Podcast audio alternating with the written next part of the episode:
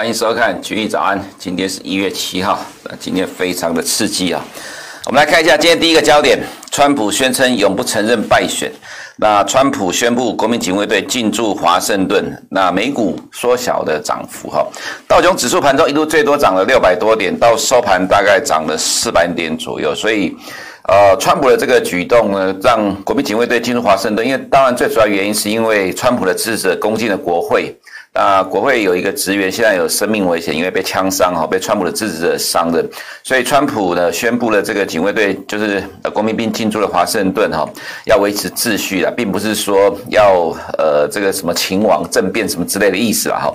其实他的这个呃让国民兵进驻华盛顿是要维持秩序了哈，只是说这样的状况呢，就让美股在尾盘缩小涨幅了。那对美股其实是完全没有影响，为什么？因为川普再继续搞下去的话，哈，只会让他在法律上站不住脚，这是第一个。第二个会，呃，离二零二四年的总统选举之路会越来越远，哈。其实，在昨天早上八点多的时候，台湾时间八点多的时候，Mike Pence 副总统已经跟川普讲了，说他没有职权去推翻选举人票的结果了，哈。所以今天早上，川普也发了一堆推文，说川说 Mike Pence 不够勇敢，怎么样怎么样，讲一堆有的没有的。其实事实上说穿了，其实走到今天来看。呃，要国会去通过选举人票的结果哈，其实是不太可能的，无济于事了哈。所以，呃，我们刚才提到说，川普其实再继续这样搞下去的话，在法律上是越来越站不住脚，只会让他离二零二四年再次参选的这个距离会越来越远。所以，美股呢，其实基本上它只有受到华盛顿的骚乱哈，大概呃小小的，就是微幅的受到影响而已。那现在期货呃，美股的期货还是在上涨啊。那我们在礼拜一的时候有提到，就一月四号哈，有提到说。我们认为美股的走势大概分两种，就是看这个乔治亚州的选举的结果。如果是共和党当选的话，哈，对吧？共和党拿下乔治亚州的话，基本上美股就继续涨。那如果是民主党拿下乔治亚州两席的话呢，就是民主党过半，蓝色浪潮的话，我们认为会先跌个一到两天之后再继续涨。那原本我们会认为说一月五号选完之后了哈，才会去有这样的一个震荡。不过没想到一月四号就提前震荡了。那一月四号就提前震荡了，礼拜呃礼拜二的话，一月五号就开始小反弹，礼拜三。美股就大涨喷出了哈，那这是指呃道琼的部分，这基本上我觉得说，其实美股的走势大致上符合我的看法了哈，那我会认为说。呃，这个选举的结果，乔治亚州选举的结果，其实对美股绝对是大利多了哈。我还是强调，这绝对是大利多。那它代表的是未来美国的一到两年，美国经济会快速的回升。好，你必须要听进去哈。美国的经济快速回升，以后如果有机会的话，我们再谈一谈这个部分哈。再来第二点就是 Chuck Schumer 哈。那未来哈，你可能会很难再听到 Mitch McConnell 了哈。Mitch McConnell 是美国参议院共和党的呃。一领袖了哈，那当共和党是多数的时候，他就会成为议长。那现在呃，因为加上了卡马拉·哈里斯美国副总统，所以民主党在参议院是多数，所以未来的呃参议院的领袖是民主党的 Chuck Schumer。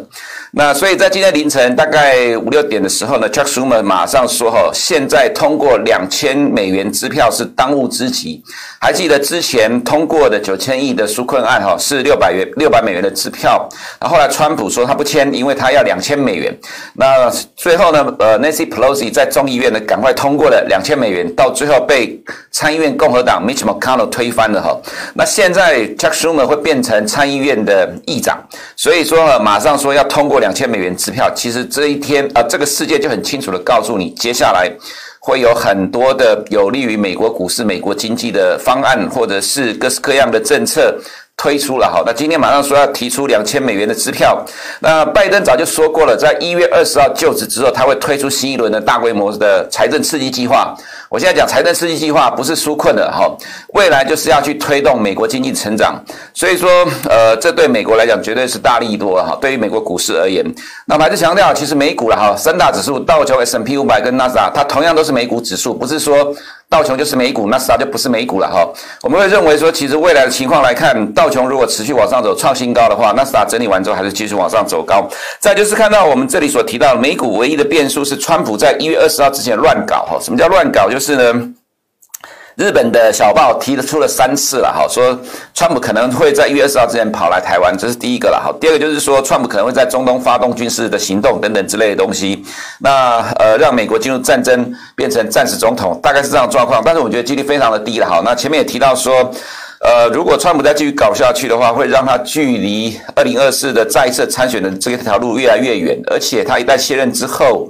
呃，各州对他的起诉一定会呃很快速的发动啊，联邦的罪可能是不会的哈，但是州的部分可能会起诉，所以这可能会让他距离二零二四年再次选举越来越远啊。那只是说这个变数我觉得非常低了哈，但是一趴的几率吧。那也因为这么低，基本上是不太会发生了。但是如果真的发生的话，投资人也是要有心理准备的哈。再就是美国十年公债殖利率站上了一个 percent 呢，它其实是今天呃从昨天晚上到今天收盘的一个重要的焦点哈。等下我们这边。会探讨分析一下，再来是黄玉创新高了哈，没有讲到小麦了。当然，基本面最强的还是黄豆跟玉米的部分。再来是外资连续两天的观望，这观望是指一天卖超，一天小买哦。但是 A 五十连续两天的大涨哦，一月效应启动。再来是台股爆天量，短线的震荡。等一下我们来做个探讨。我们先看一下经济数据的部分。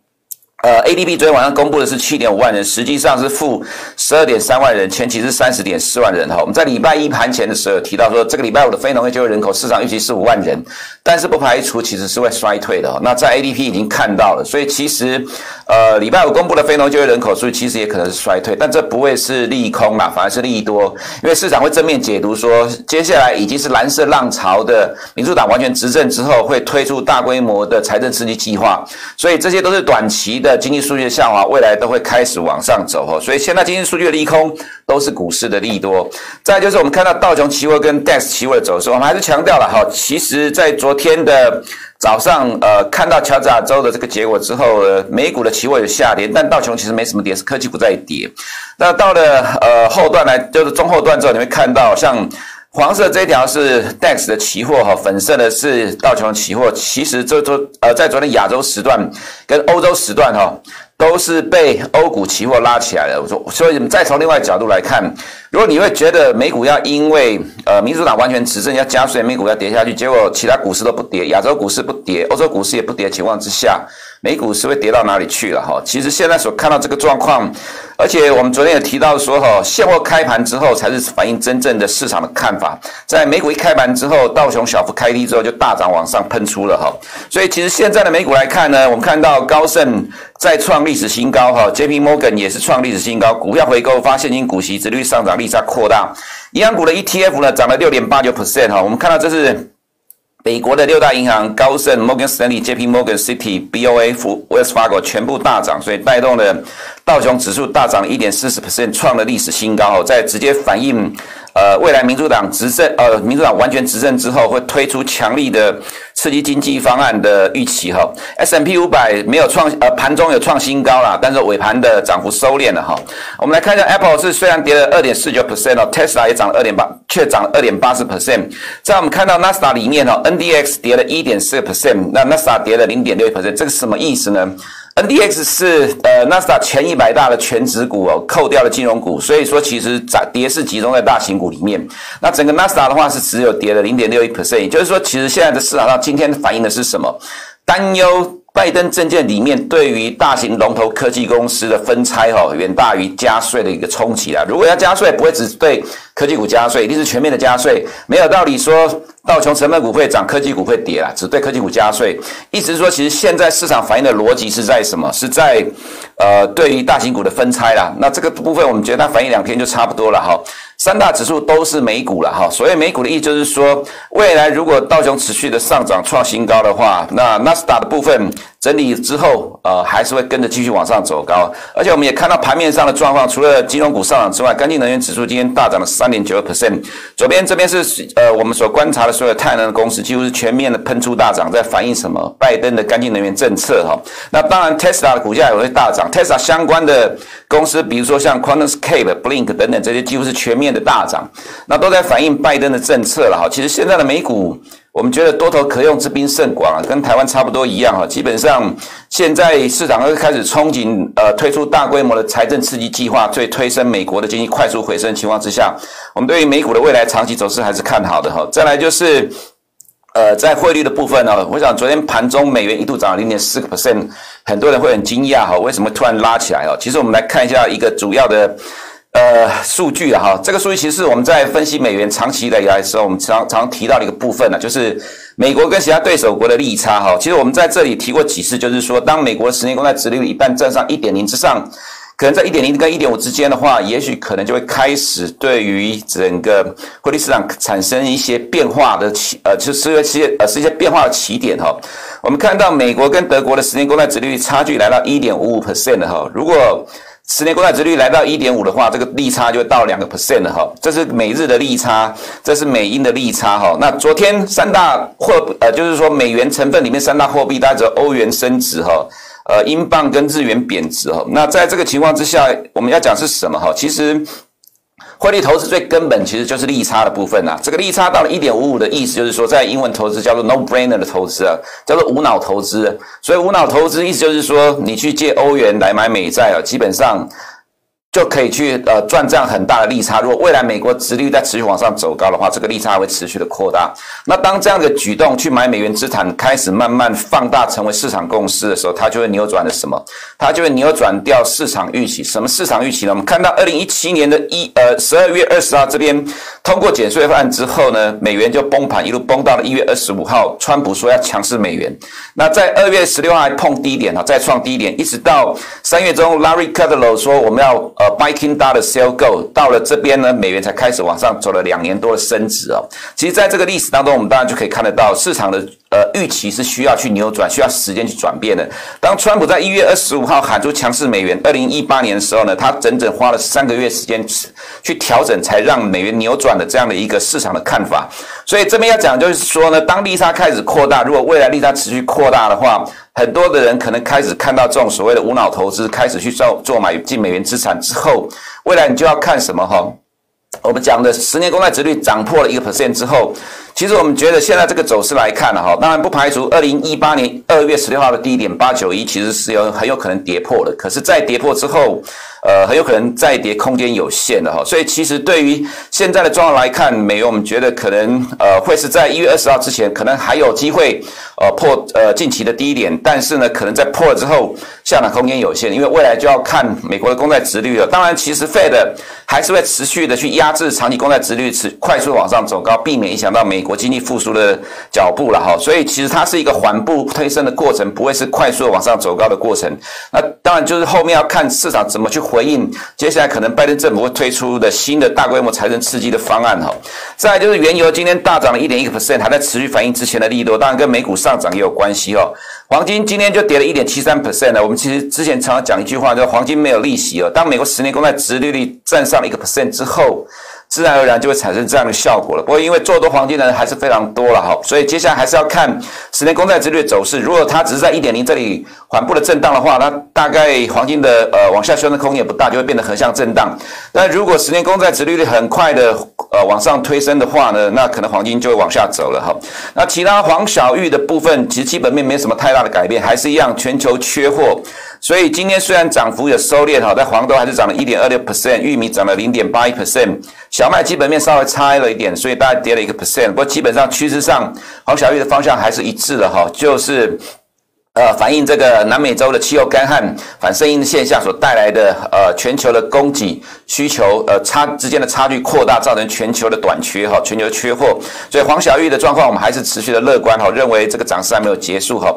铜的部分呢，更是反映什么哈？未来美国会推出大规模的财政刺激计划所带来的对于基本基础的需求，呃，所以其实铜的后市我们觉得投资人还是可以要高度去留意哈。